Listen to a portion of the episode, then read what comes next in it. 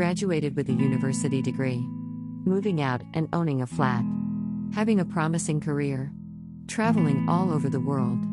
Having a group of confidants that understands me. Having found my life partner and living blissfully ever after.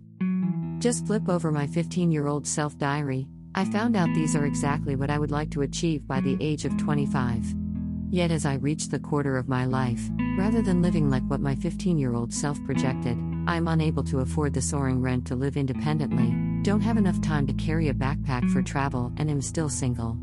Life is not as bright as I described when I was a teenager. Sometimes the smallest things could make me down. Monday mornings, a Facebook post of some friends cuddling their partner in their special occasion, some seem to be seizing their days, pampering themselves with an extended travel holiday.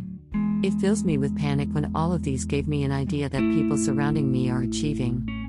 My head began to spin, and this quarter of life crisis can be a horrible, empty feeling that gnaws at my gut. I was still struggling to figure out what I was supposed to be doing with my life. Job is no longer stable like those in the past decades, with a contract that only lasts for a year or two. Sometimes socializing with acquaintances felt like a chore, with boring topics more or less about where to go shopping and trendy products. I found myself in a period of intense soul searching and stress occurring, typically because I feel that I am not achieving my full potential or am lagging behind, or being tied down by insecurities and loneliness. Sometimes I wonder whether I could really taste the fruit of success after months and years of toil, blood, and sweat. Could I sow what I reaped? What am I doing here and am I creating any impact on this world? Meaningful employment is something many of us are yearning for. However, holding a university degree doesn't guarantee we could succeed in life, not to mention climb up to the socioeconomic ladder. The retirement age has cropped up, meaning our work will occupy most of our life. Our first job after graduation would probably define our career path for the next 40 years. Yet one of my friends, graduated in a prestigious university, is still struggling to find a full time teaching position, while another one is struggling to make ends meet by working seven days a week hard labor. It strikes me that we are living in a time of contradiction. We are told to be blessed with a kaleidoscope of opportunities when we were a kid, but are chained by a lack of stability. We were told we could be whatever we like when we grew up. However, for many of us, the reality is working monotonously like a robot, doing tedious, repetitive tasks every day, while our wandering mind longed for a relaxing break. Alas, it became a usual routine for many people, wishing to be away from a job, moaning and groaning about the overtime work. Due to the soaring rent here in this city, life would only be tougher as youngsters like me have to save most of the salary for at least 30 years just to buy a cramped apartment. Greater than work is about a search for daily meaning as well as daily bread, for recognition as well as cash, for astonishment rather than torpor, in short, for a sort of life rather than a Monday to Friday sort of dying. Greater than. Greater than Studs Terkel.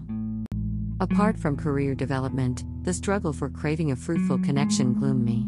Despite living in a crowded city full of hustle and bustle, loneliness looms, however.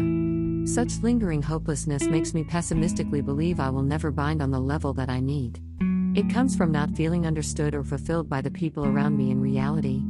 I always yearn for an in depth relationship that brings emotional security, comfort, and warmth, a relationship that involves an enlightening connection of the mind and spirit. Yet, my desire for a deep bond stems from knowing it takes time for me to open myself up, and this has caused me to approach my social connection with caution. The quality of my relationships lies in how much I feel comfortable to let someone peel back the layers of an authentic me.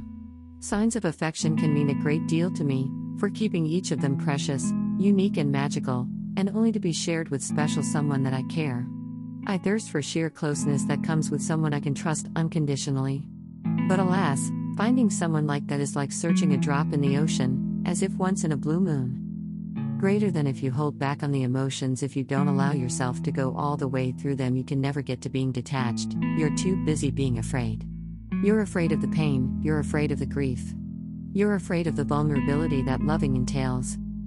Greater than. Greater than Mitch Albom, Tuesday with Morrie. The more loss we feel, the more we find ourselves looking for a pastime to divert our attention to our real life, or as an escape from such life pressure, or to fill the void of loneliness. I would rather live in the present than worry about where to stay in the future. For my friend Francois, It means to dive into his imaginative world and publish a dystopian novel. For Alex, it means putting a halt to work and spending months traveling in Asia. While for me, that means blogging, writing online articles to polish my writing skills, and perhaps searching for a career abroad. It could mean bigger living space and a more promising job in the future, who knows?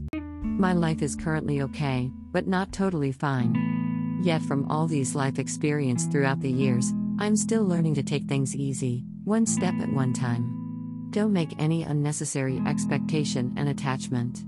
Be grateful for something I have or achieved, and stand up for the important causes. Be courageous to take the plunge and not to have a life half lived. Make my heart a safe haven where only people who truly listen and engage are allowed. Maybe one day there will be companions with whom I will be able to take off my guarded shield and share the outpour of my pure emotions. Maybe one day I would be sitting beside someone I like in contented, peaceful silence, both under the starry sky, diamond. Greater than I thought about all the people I knew who spent many of their waking hours feeling sorry for themselves. How useful it would be to put a daily limit on self pity. Just a few tearful minutes, then on with the day. Greater than. Greater than Mitch Albom, Tuesday with Morrie. Greater than realize deeply that the present moment is all you have. Make the now the primary focus of your life. Greater than. Greater than Eckhart Tolle, The Power of Now, A Guide to Spiritual Enlightenment.